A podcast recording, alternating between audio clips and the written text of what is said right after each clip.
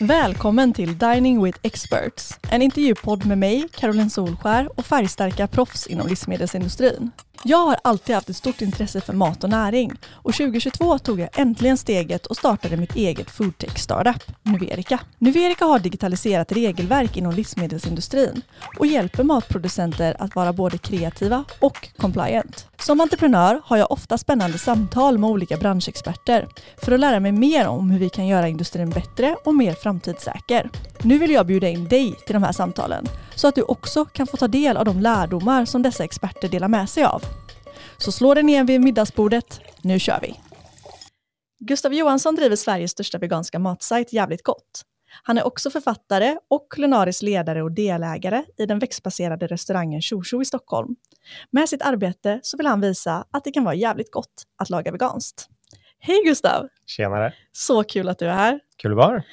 Alltså första gången jag hörde talas om dig, det är Mhm. jättemånga år sedan, jag vet inte ens vilket år det kan vara, men genom mass, det finns ju massa så här Facebookgrupper eh, Mm. som har med veganism och, och vegetarisk mat att göra. Mm. Och där någon gång för några herrans massa år sedan så började det liksom talas mycket om den här snubben som hade en vegetarisk matblogg på den Mm, exakt, tiden. Och det exakt. var för de som inte är en del av det veganska communityt så vet man kanske inte hur liksom ja, vad ska man säga, dålig stämning det kan vara mellan vegetarianer och veganer. Exakt. Riktiga, riktiga människor och sådana där svikare. Ja, precis, sådana som inte går hela vägen. Men då var det mycket snack om, om den här Gustav i alla fall som hade sin vegetariska blogg. Mm. Och, och, och helt plötsligt så, så bytte du och började köra helveganskt. Mm. Så då gick det liksom från att hade många som var lite sura till att liksom alla bara här, wow! Ja, det var ett av mina bättre karriärmoves, Ja. kan jag säga. Det vegan. Och, och från det liksom så har det ju hänt jättemycket för dig under Mm. åren sedan dess. Och du har ju gått från då matbloggare till att nu till och med vara krögare. Mm. Hur, hur känns det? Har det liksom alltid varit en del i din vision av att eh, driva restaurang? Alltså, det vet jag inte om jag ska säga. Jag har väl absolut haft någon sorts idé om att det vore kul att driva restaurang. Men att driva restaurang är också ett väldigt stort projekt. Mm. Och jag har alltid vetat att det har jag inte koll på. Eh, och det finns egentligen ganska inga förutsättningar för att jag själv rakt upp och ner bara skulle kunna starta en restaurang. Så att eh, ur ett rent logiskt perspektiv så var det ju kul, men en ganska orimligt. Så det som hände var att jag blev kontaktad av eh, Robert Holstrand, som jag äger restaurangen tillsammans med, och eh, eh, fick ett förslag. Eh, för att han skulle starta en växtbaserad restaurang och behövde hjälp med att sätta menyn eh, och den kulinariska inriktningen och att eh, marknadsföra den och sätta konceptet. Eh, och frågade om jag var intresserad. Och det visade sig att det var på riktigt. Alltså det var ju lite för too good to be Mm. true-erbjudande på många sätt. Så vi, och vi kompletterar varandra väldigt bra. Han har drivit eh, nattklubbar och restauranger i eh, 20 år i Stockholm. Är själv vegan och är väldigt bra på det han håller på med. Och jag kunde göra då det jag är bra på. Och eh, tillsammans så har vi kunnat starta någonting som jag upplever är riktigt schysst. Mm. Men hade jag aldrig fått det, de förutsättningarna så hade jag ju inte kunnat gjort det här själv på något Nej. sätt. Jag är väldigt ödmjuk för att det är väldigt svårt att driva restaurang. Ja, alltså jag har ju jobbat mycket i restaurangbranschen, eh, så jag vet ju definitivt vilken Mm. utmaning det är. Och Mm. också liksom i Stockholm där det finns Mm. så många andra alternativ och så många man tävlar mot och, och allting. Så det är ju verkligen, Verkligen. jättesvårt, men väldigt imponerande och så kul att se att det kan, man kan ta fram en liksom vegansk koncept som ändå liksom också kan kännas så normalt. Mm. Det är ju hela tanken. Mm. För man måste komma ihåg, jag skrev faktiskt det, idag är när vi spelar in det här så är det köttbullens dag. Mhm. Eh, kul kuriosa, Ja. ni räkna ut när vi spelade in det. Eh, så jag skrev ett, en text på Instagram om eh, varför jag älskar köttbullar. Och, eh, för det gör jag, Mm. jag älskar köttbullar. Men också varför jag envisas med att kalla det för köttbullar och göra dem så köttlika som möjligt. Mm. Och för, det är otroligt viktigt att förstå, för det, jag tycker det är liksom, jag, jag får väldigt ofta frågan, varför ska det se ut som kött? Jag fattar inte. Det är väldigt, och jag förstår varför jag får frågan, för det, på ett sätt kan det verka väldigt kontraintuitivt att eh, laga vegomat som ser ut som kött. Eh, men det man behöver förstå med det är att det handlar inte om köttet. Det gör det aldrig egentligen, för någon. Mm. Mm. Visst, det är såklart, för veganer så handlar det om att ta bort köttet. Men i sig så handlar inte, de flesta människors relation till mat har inte med kött att göra. Det har att göra med upplevelsen av maträtten att göra. Mm. När jag tittar på köttbullar så ser jag liksom köttbullar. Jag ser inte en död ko. Eh, och det gör verkligen inte de flesta. Det är ju det som är hela grejen varför man klarar av att äta kött. För att man inte tänker på vart det kommer ifrån och hur det funkar. Man ser traditioner, man ser kultur, man ser upplevelser, man ser minnen, man ser pappas köttbullar, man ser farmors köttbullar, man ser skolans favoriträtt, man ser liksom krispig gurka och liksom eh, krämiga lingon och liksom härlig, alltså allt det där man har en relation till. Mm. Eh, och det är det som vi älskar. Det är därför man gillar mat, för att det är så mycket mer än bara näring. Och när man då säger nu får du nu ska du sluta äta kött och därför måste du sluta äta rätter med kött. Då ser ju folk, då måste jag sluta äta alla de här rätterna jag är van vid. Allt det jag vuxit upp med. Och det är ju jättehemskt. Eh, såklart folk blir upprörda på det. Men du måste inte. Alltså det finns faktiskt inga lagar som säger att vi inte kan behålla upplevelserna, traditionerna, kulturerna, upple liksom smakerna. Fast bara byta ut nötköttet mot någonting annat. Mm. Och det är ju det som är hela det jag gör med bloggen och det som vi gör med Tjo fast det är då fysiskt i verkligheten. Att kunna ge dig ett sätt att fortsätta uppleva det du älskar och behålla det du älskar, men så byter vi ut det dåliga som är då det animaliska köttet och byter ut det mot vegetabiliskt kött. Mm. Eh, och det funkar hur bra som helst. Det är bara det att du måste ha bra råvaror och de blir bara bättre och bättre hela tiden, vilket är Mm. väldigt spännande. Eh, och sen så måste du ha bra kockar som gör bra saker med det. Mm.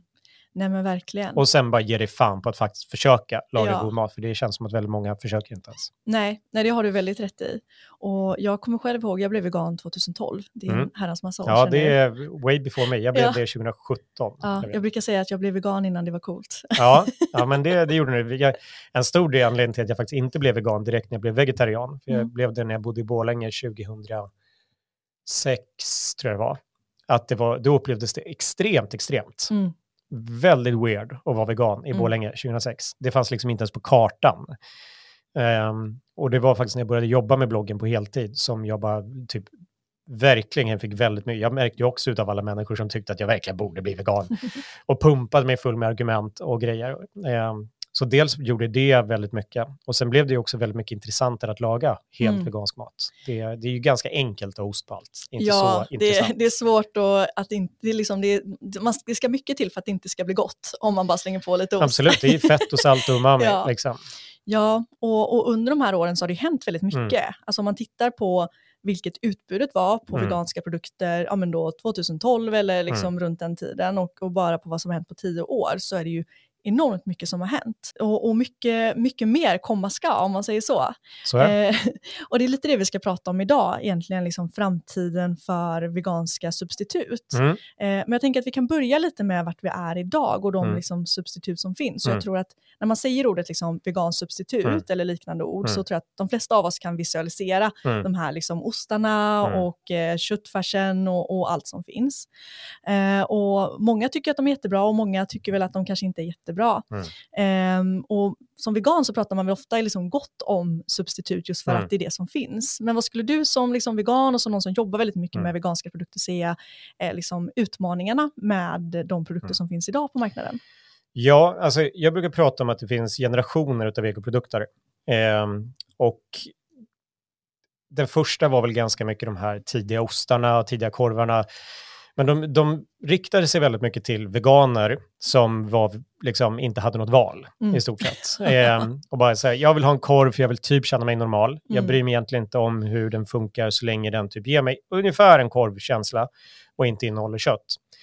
Och det var inte så många andra som var intresserade av det och det var inte så många som heller var intresserade av att göra det. Så det blev inte så kreativa produkter. Eh, och då utgick man väldigt mycket från, okej, vad är det enklaste sättet att göra det här? Typ potatisstärkelse, lite färgämnen, lite, lite smakämnen och sen så får vi någonting. Liksom. Och de varken sålde så mycket eller var så intressanta. Eh, det som verkligen började förändra var ju en kombination av att klimatmedvetenheten ökade, vilket gjorde att fler människor fick ett incitament för att försöka äta mer vego. Och att produkterna började bli de facto lite bättre. Och vi fick den här generation 2-grejen med typ eh, havregrädde, alla Oatly-produkter, eh, formbar färs, vilket är verkligen, och det är ju egentligen bara vanlig vegofärs plus ett bindämne som Mm. gör att så här, du kan forma den och sen få den att stelna. Och det är samma grej som liksom har funnits i vegokorvar och vegohamburgare och köttbullar alltid. Det är bara det att då har de till förlagat dem i fabriken Mm. och nu gör de inte det. Ehm, men även typ eh, omf och den typen av liksom, texturerat vegoprotein. Och de är ju ganska bra. Alltså ändå helt okej många gånger. Problemet med dem är att de är relativt endimensionella. De har, eh, om du tar formbar färs, den är ju brun när den är rå och sen är den brun när den är tillagad. För att det finns inget vettigt sätt att liksom få den att byta färg utan att liksom vara, krångla en massa. Eh, eller havregrädde där du har liksom en matlagningsgrädde, en vispgrädde, en tunn gr- Alltså det är flera olika produkter för att lösa det som en animalisk produkt gör. Eh, och ofta så behövde du kunna lite mer om dem för att kunna laga dem. Men de var ändå helt okej. Mm. Eh, problemet med det är att du får någonting som då funkar bra för fler än bara för die hard veganer. Men du får produkter som du ändå måste anstränga dig lite för att kunna använda.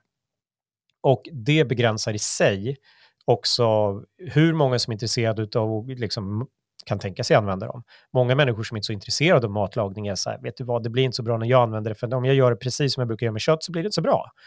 Och jag bryr mig inte tillräckligt mycket, eller orkar inte, eller vad det nu ska vara, för att lägga till den där lilla extra um, tjoffen Mm. och sen så blir det inte bra helt enkelt. Och jag förstår det. Eh, problemet med de produkterna är ju då att de bygger fortfarande på liksom, vad ska man säga, old school tekniker. Grejer som vi egentligen kände till. Vi försöker härma kött med an på andra sätt.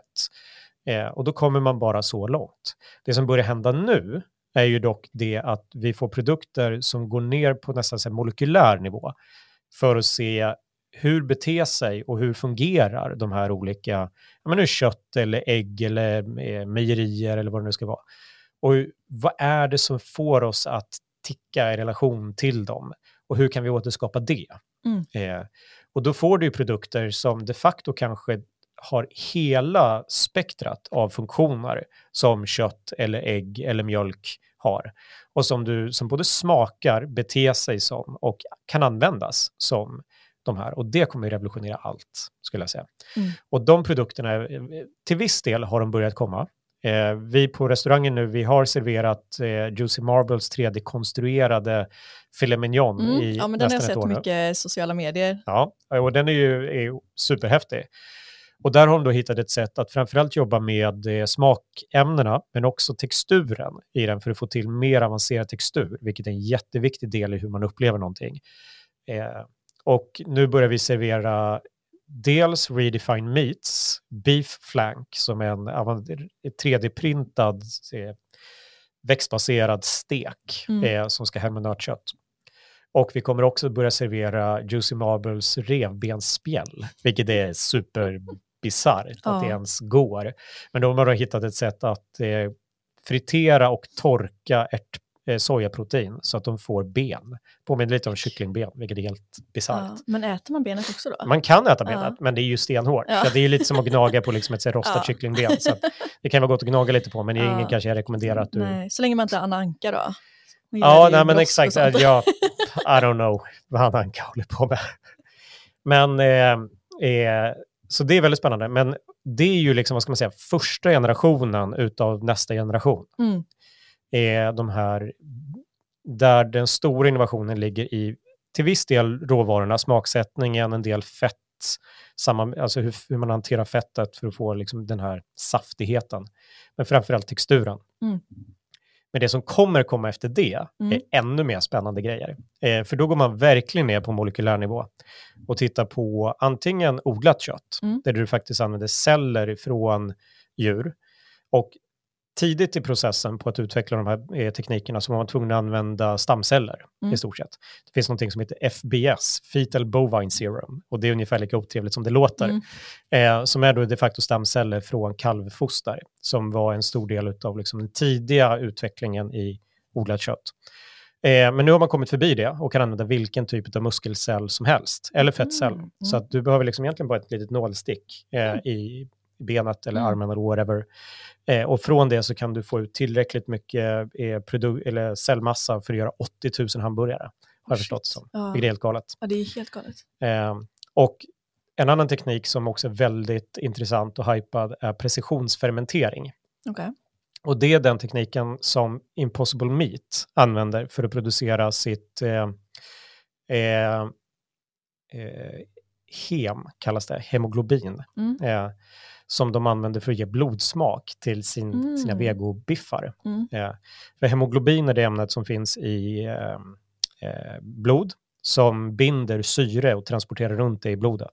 Och det är där som allt järn finns. Och det är det som ger blodet sin röda färg och också smaken av järn, Mm. som är väldigt mycket det som de två sakerna som vi förknippar med blod egentligen. Eh, men det visar sig att hemoglobin finns i, eh, det är lite så här, love can be found in many places, som The Bear från Can't Heat säger. Eh, om vi nu ska slänga oss med kul kulturreferat här. Eh, eh, det finns i alla möjliga grejer, fast bara inte så stor koncentration. Och de Mm. hittade i roten på sojaväxten. Fast det var väldigt, väldigt jobbigt att ta ut det här ur sojaväxterna. Så då tog de genen som producerar det i sojan och stoppade in det i en jästsvamp. Ja. Och sen när jästen växer i stora cisterner Ja. så producerar den hemoglobin. Okej. Eh, och det här kan låta super weird, Mm. liksom. Men då bör man komma ihåg två saker. Det ena är då att eh, Impossible Food gör redan det här och har gjort det nu i fem sex år. Och det är Mm. liksom en produkt som finns på marknaden i USA. Eh, och har gjort det länge nu. Och det andra är att det är så vi producerar allt insulin Mhm. i hela världen i stort sett. För en gång i tiden, för insulin är ett hormon Mm. som produceras i, vad är det, bukspottkörteln eller något sånt där, jag vet inte. Någon körtel. Eh, så en gång i tiden så var det enda sättet att producera liksom extra insulin, att ta det från djur. Så att man liksom utvann de här körtlarna från grisar och eh, utvann insulinet och sprutade in det i diabetiker. Vilket ju är ganska ineffektivt Mm. och, äckligt. Ja. Liksom. Så då, gjorde, då hittade de ett sätt att kunna stoppa in insulinproducerande gener i jästsvampar, odlade dem i stora cisterner och fick ut ja, men riktigt fast då, artifici- eller ja, det är inte artificiellt, men det är liksom då odlat insulin. Typ. Mm. Och exakt samma teknik kan man använda för att producera till exempel ostprotein. Mhm. Så då tar du liksom genen som producerar kesin, som är Mm. ostprotein, stoppar in det i en jästsvamp, odlar i stora cisterner och ut får du ostprotein. Och det råkar vara så att just kesin är den hemliga ingrediensen i att få ost Mm. att smaka, eller bete sig Ja. som ost. Ehm, för att en stor del av trådigheten i Mm. mozzarellan och umamin, liksom, och eh, hur den liksom så här, det kallas för miljardeffekten, det här fräsande, Mm. karamelliserandet som du får från både kött och eh, eh, ost, Mm. kommer från proteinet. Och om du tar en vanlig vegost så innehåller den noll protein. Det är bara kokosfett och potatisstärkelse. Ja. Därav att du inte får alls det, det liksom beteendet som du är ute efter. Mm. Eh, och de ostar som faktiskt funkar bäst växtbaserade idag, det är ju då olika nötbaserade dessertostar. Typ brieostar, camembertostar och den typen. Mm. Där du tar eh, i stort sett då cashewnötter eller mandlar, kokar, maler eh, och sen tillsätter den bakteriekultur som du vanligtvis då använder i att göra en brieost eller liknande. Och då äter den bakteriekulturen proteinet i nötterna istället och kan Mhm. omvandla och bilda den. Så det blir ganska likt faktiskt.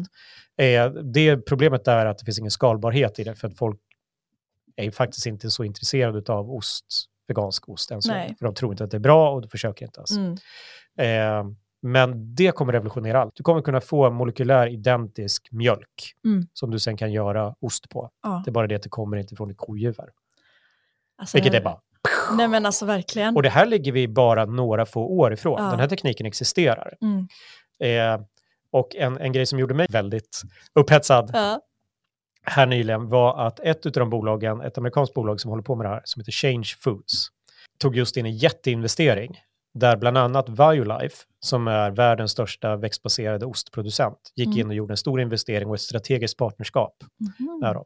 Så att Violife har då just nu investerat i precis den här tekniken. Okej, Eh, wow. Så att de kanske, jag skulle säga inom fem år, Ja. så kommer vi ha eh, helt annan kvalitet på Ja. växtbaserad ost på marknaden. Och Nej, tänk bara vad det kommer göra. Nej men det, alltså, det kommer göra sån skillnad. För jag menar All det kan man skillnad. ändå, när folk pratar om varför de bara så här, ah, jag skulle jättegärna vilja bli vegan men jag kan inte sluta äta ost. Alltså det är Nej, ju typ nej, det exakt. vanligaste man hör. Ja, Eh, och det förstår man ju, för jag menar Absolut. de här flesta veganska ostarna på marknaden idag är ju nej, jättetråkiga. det är ju inte jämförbart. Det är, liksom, inte jämförbart, det är Nej, bara så. Det, är det enda som är, de ser likadana ut ungefär. Ja. Eh, lite Ja, gulare exakt. liksom. Ja, du har en tunn skiva Ja. funkar på burgaren. ungefär. Precis, ja. Nej men det här är ju jättespännande. Ja.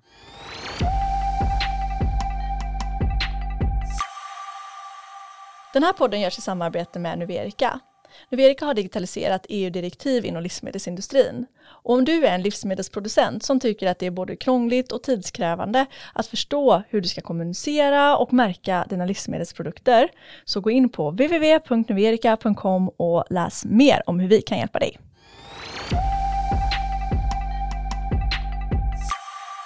Ja. vad, vad tror du det här kommer göra mer på en liksom, men samhällsnivå? Allt. Ja. Eh, verkligen. Och sen, sen är jag, visst, jag är ju enormt partisk. Mm. Så att jag kanske vill se det här liksom i lite positivt ljus.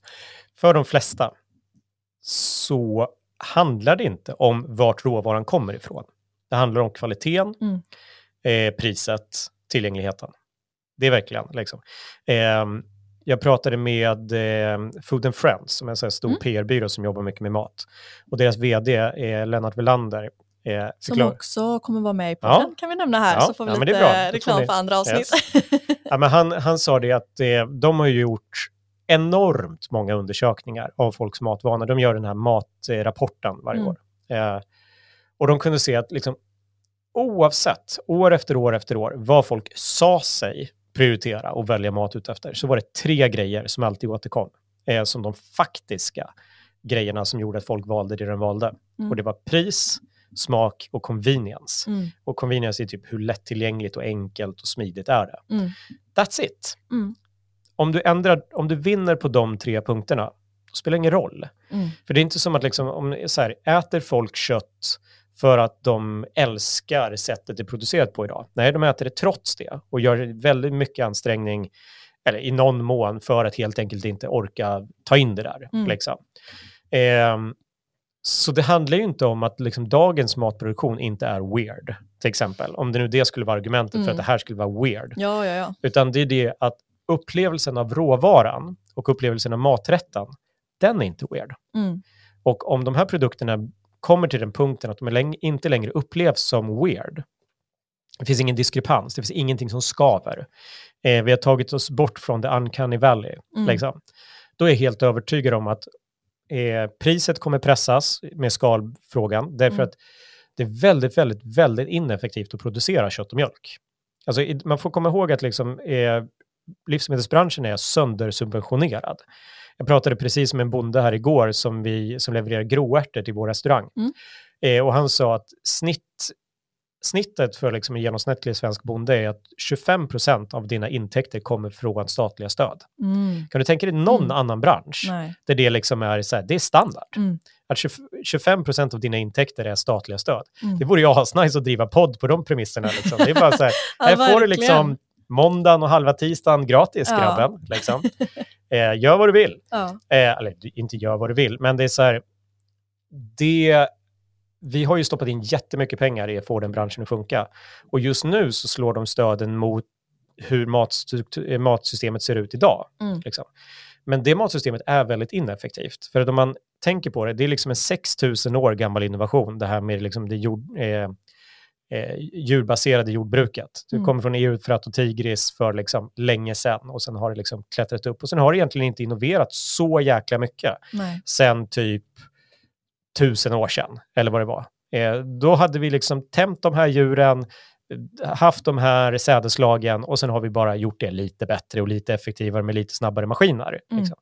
Och i Sverige var det faktiskt så att eh, det jordbrukssystemet skulle man nästan kunna säga pikade runt 1930-1920.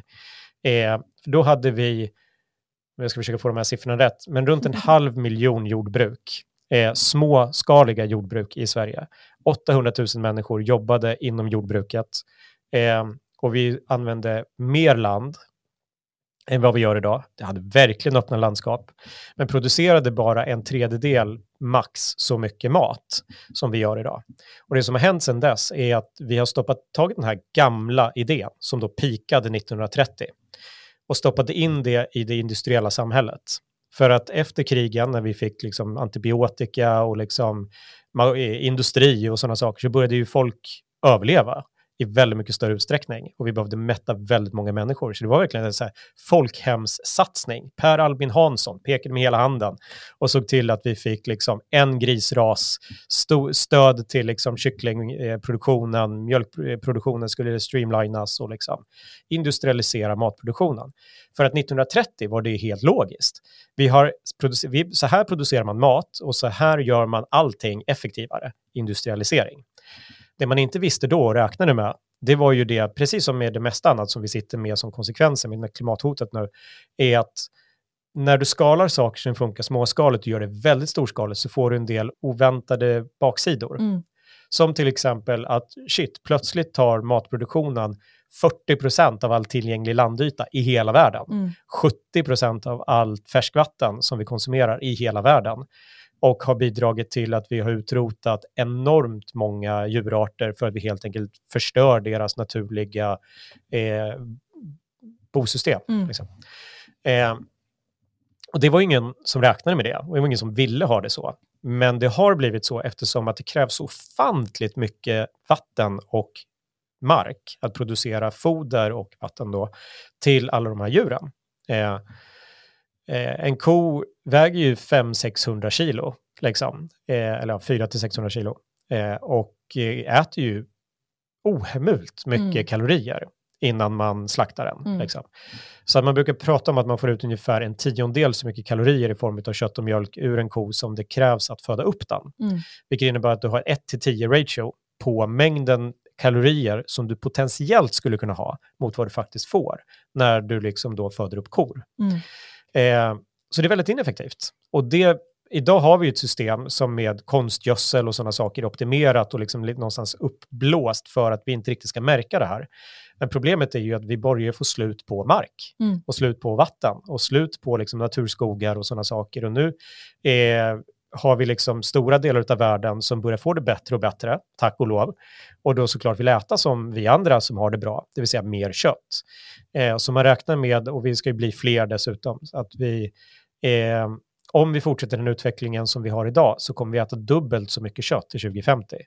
Eh, och redan nu så är ju marken nästan slut. Mm. Så hur ska vi få ihop det? Vi får inte ihop det.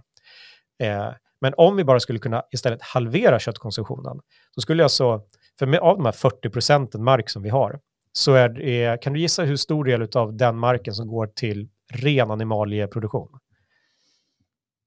Oj, um, jag vet inte, hälften kanske? 80 procent. Ja. 80 procent. Eh, och det levererar bara 17 procent av världens alla kalorier. Ja. Vilket är helt galet. Och typ 37 procent av världens proteiner. Mm.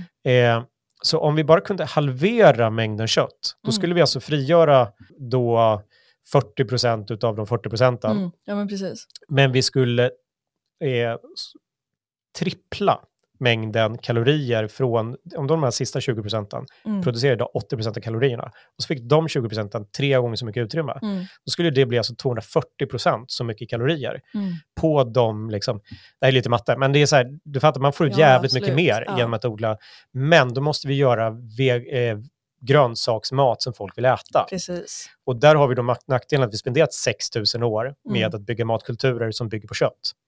Och av den anledningen så är veganska köttbullar en bra idé.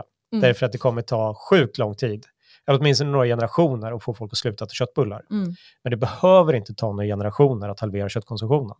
Det skulle vi faktiskt kunna göra på något decennium eller två. Mm. Om vi bara bejakar den här typen av nya produkter. Ja. Och ser till att de blir bra nog. Ja, men verkligen. Så var dagens föreläsning. Ja. Welcome to my TED-talk. Yes. Ja, ja. ja nej men, och en sak som, alltså, jag eh, är ju en person som bryr mig väldigt mycket om innehåll i maten. Mm. Eh, jag tränar mycket, så jag vill ha mycket protein och jag ja. vill ha liksom, rätt näring. Mm. Eh, och det är ju också ett problem som man ser med mycket av de här liksom, mm. Produkterna som finns idag på marknaden. Mm. Att, ja, men som du sa själv lite innan, att det är mycket liksom kokosfett och någon, någon stärkelse ungefär i dem. Hur, hur ser det ut? Vet du det med Mm. de här nya produkterna? Liksom? Absolut. Det här är ju en, både ett samtal som pågår väldigt mycket och väldigt starkt hela tiden just nu om eh, näringsinnehållet i de här eh, nya produkterna, men också i vego i stort, liksom, Mm. får man i sig allt man behöver. Och historiskt sett så har det ju varit så att fokuset har legat på att bara det är någonting så är Mm. det, det räcker. Liksom. Men nu när vi börjar få konsumenter som äter de här, där den viktigaste grejen är inte att det är veganskt, utan att det ska ju också vara liksom bra på allting annat. Det ska vara ekologiskt, helst, vilket är en bra sak. Eh, det ska vara hälsosamt och så vidare. Då får vi också ett konsument, en konsumentpush på branschen att börja bry sig om det här. Och då finns det, det här är ju många olika parametrar. Alltså det är ju inte bara en grej som Mm, måste lösa sig, så är allting fine. Eh, så en sak som till exempel har diskuterats mycket, det är biotillgänglighet. Kan man tillgodogöra sig järnet och proteinet Mm, som finns i de här precis. produkterna till exempel? Och då har en av de stora utmaningarna varit något som heter fetinsyra som finns naturligt i baljväxter och som hämmar upptaget av järn. Mm.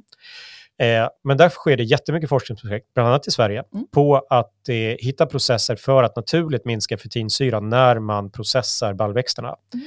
Vilket innebär att eh, då kommer de här processade baljväxterna faktiskt ha mindre fetinsyra och högre järntillgänglighet Ah, än rena baljväxter skulle ah. ha. Mm. Det som händer dock med en processad eh, baljväxt är ju då att du, det du gör är att du egentligen då tar ut proteinet Mm. och gör dig av med resten. Då får du ju bara proteinet ifrån dem och inte kanske fibrerna och de andra bra grejerna. Eh, men då ska man komma ihåg att det här jämförs ju då med kött. Mm. Och kött innehåller ju inga fibrer. Eh, så eh, man måste också komma ihåg att man får jämföra äpplen och päron här. Det är Precis. såklart att det är jättebra om folk generellt sett också kan äta fullkorn och liksom hela baljväxter. Men det, då pratar vi om ett skifte i konsumtionsvanor som Mm. också behöver ske ovanpå. Och de här substituten är ju någonstans för att slippa Precis. skifta våra konsumtionsvanor. Eh, och sen många av de här nya produkterna har ju då också, till exempel både Juicy Marbles och Redefined Meat har ju tillsatt B12, tillsatt järn, Ja. Mm. och eh, an, en, säkert en del andra ämnen som behövs. Men där finns en utmaning till exempel med ekologiskt, att eh, lagstiftningen kring ekologiskt idag tillåter inte tillsatser av vitaminer, Mm. vilket jag kan tycka är helt jävla idiotiskt, Ja. för att det är ju inte det som är problemet. Eh, så där skulle man behöva kanske titta lite på hur, hur det regelverket utformas. Mm. Ja, verkligen. Det, det håller jag helt med om. För det finns ju mycket sånt där man känner att så här, det, är så, det är så gammalt och förlegat. Ja. Att man bara, det måste ju uppdateras efter vart vi är idag, vilka behov liksom, eh, vi som människor har och, och, och så vidare. Ja, också för hur branschen ser ut. Ja. Alltså, eh, hela foodtech-branschen är ju typ bara fem år gammal. Ja. Alltså, det har ju förändrats jättemycket, jättesnabbt. När jag började jobba med det här 2006, då pratade Nej. 2016, då pratade ingen om foodtech. Och nu är ju det överallt. Ja. Och eh, ur ett foodtech-perspektiv så är till exempel det här med novel foods-lagstiftningen en jätteintressant fråga. Mm. Eh, för eh, den var ju ursp- eh, det är lagstiftning i, på EU-nivå som reglerar liksom hur man får introducera nya livsmedelsämnen Mm. på marknaden. Eh, och den var en gång i tiden för att skyd- verkligen till för att skydda konsumenter. Mm. Att det skedde mycket matfusk och grejer, liksom man spädde ut falukorven med jag vet inte vad. Liksom. Mm. Eh, och då var man tvungen att se till så att de produkter som användes i mat var godkända och det var saker som, eh, eh, ja, men som, som var beprövade. Det som är lite lustigt med den, det var det att man drog liksom en så här, helt enkelt en ganska arbitrary Mm. line någonstans runt typ, jag vet inte, 1945 eller något sånt där. Så allting som funnits på marknaden sedan 1945 eh, och framåt, det är okej. Mm. Liksom. Även om det var liksom weird stuff. Ja. Liksom. Det spelar ingen roll. Men, men eh, saker som introduceras efter 1945 måste då godkännas utav liksom, enligt den här lagstiftningen. Eh, och där fastnar produkter som till exempel eh, odlat kött Mm. eller eh, eh, en hel del GMO-produkter. Mm. Och GMO är ju då till exempel den här precisionsfermenteringsprocessen när du då stoppar in en insulingen i en jästsvamp. Det Mm. räknas som GMO. Så även om det liksom inte är vad vi kanske då tekniskt sett tänker på GMOs i form av en besprutningsresilient gröda Mm. så hamnar den under samma lagstiftning och verkligen pausas lång, på långbänk i, i skitlänge. Ja, nej men just det här med novel food är någonting som jag pratar med många företag om. Ja. Det är ju verkligen en utmaning när man ska vara innovativ, hitta nya lösningar Ja. och så begränsas man så enormt Ja. av, eh, av det här regelverket. Ja, och, men det, det är lustigt. Det, är, det finns ett företag som eh, producerar och förädlar sjöpung Mm. i Sverige. Eh, och jag råkar veta att en stor anledning till att det blev just sjöpung är för att den var godkänd Ja. sedan eh, innan 1945. Ja. För att någon jäkel serverade sjöpung någon gång Ja. på 30-talet. Liksom. väldigt random pryl. Men det, det är tydligen väldigt klimatvänligt. Ja. Liksom. Ehm, jag tänker att vi ska börja runda av. Eh, och en sista fråga som jag tror att många Mm. som lyssnar säkert undrar över, det är att om man nu sitter och lyssnar på det här avsnittet, Mm. man är en matproducent på ett eller annat sätt, kanske någon som jobbar redan med veganska produkter Ja. eller någon som inte gör det, men som börjar inse att okej, jag kanske borde börja implementera det här i mitt utbud. Ja. Vad, vad, vad har du för tips om man liksom vill, vill göra det? Ja, nej, men eh, nummer ett är att eh, ha inte så mycket fördomar. Alltså bara kör. Mm. Eh, många av de här produkterna börjar bli betydligt mycket bättre än vad du tror, eh, skulle jag säga. När det kommer till eh, växtbaserade mejerier, i stort sett allting förutom ost är fruktansvärt mycket bättre än vad du tror. Eh, formbar färs i sig, väldigt mångsidigt, går att göra jättemycket grejer med de här nya 3D-printade och 3D-konstruerade produkterna, så jag kan ju få tag på dem. Så visst, det kanske krävs lite jobb, men alla kan få tag på dem. Alltså det är inte så svårt. Och det kommer bli ännu lättare. Men framförallt så måste du våga låta de här rätterna få vara, fortsätta vara det de är. Du måste inte laga otroligt annorlunda mat bara för att du lagar växtbaserat. Alltså det, det finns inte normal mat och vegomat, det är bara mat, verkligen. Mm. Så laga klassiska rätter, laga det du är bra på, gör det, testa de här nya, ta in dem, känn och kläm på dem, se hur de funkar. Eh, och vill du ha hjälp så kan jag hjälpa till. Mm. Det faktiskt, jag både konsultar restauranger och har ju skrivit massvis med kokböcker och eh, finns jättemycket gratistips på, på bloggen Mm. om det är så. Liksom. Så kanske eh, börja testa några av mina recept där. Och, liksom. Men är det så att du vill ha hjälp så hör av dig. Liksom. Det. Men framförallt så släpp fördomarna, testa, kör på, gör det du brukar. Mm. Du måste inte, liksom, går man till en italiensk restaurang så vill man käka italiensk mat, även om man vill göra det klimatsmart och liksom med mindre kött, faktiskt. Och om man är sugen på att testa någon av de här nya liksom, innovationerna som kommer så serverar ju ni flera av Mm. Yes. dem på Show. Jajamän, från, eh, sen förra året har vi Juicy Marble som är en, eh, en 3D-konstruerad typ filet mignon-stek. Väldigt gott. Och nu från mitten på september så kommer vi servera både deras revbensspjäll och eh, Redefined Meats eh, eh, beef flank. Så härligt. Det Som ser en jag, stek provençal. ja, så Yes. coolt. Det ser jag verkligen fram emot att kommer testa. bli jävligt gott. Jävligt gott. Tack så jättemycket Gustav för att du var med mig här idag. Tack Och själv. eh, vi ses snart på Show när vi käkar tillsammans. Det gör vi. Ja. Ta hand om dig. Ha det bra, hej hej! Tjej.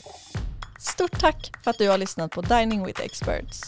Om du vill följa eller ge en kommentar om eh, vad du har hört i podden så kan du följa oss på våra sociala kanaler. Vi heter attnuverika överallt, både på LinkedIn, på Instagram och på TikTok. Om du vill höra fler avsnitt så finns vi där poddar finns och du kan även se videoinspelningar av avsnitten på Youtube. Tack så mycket!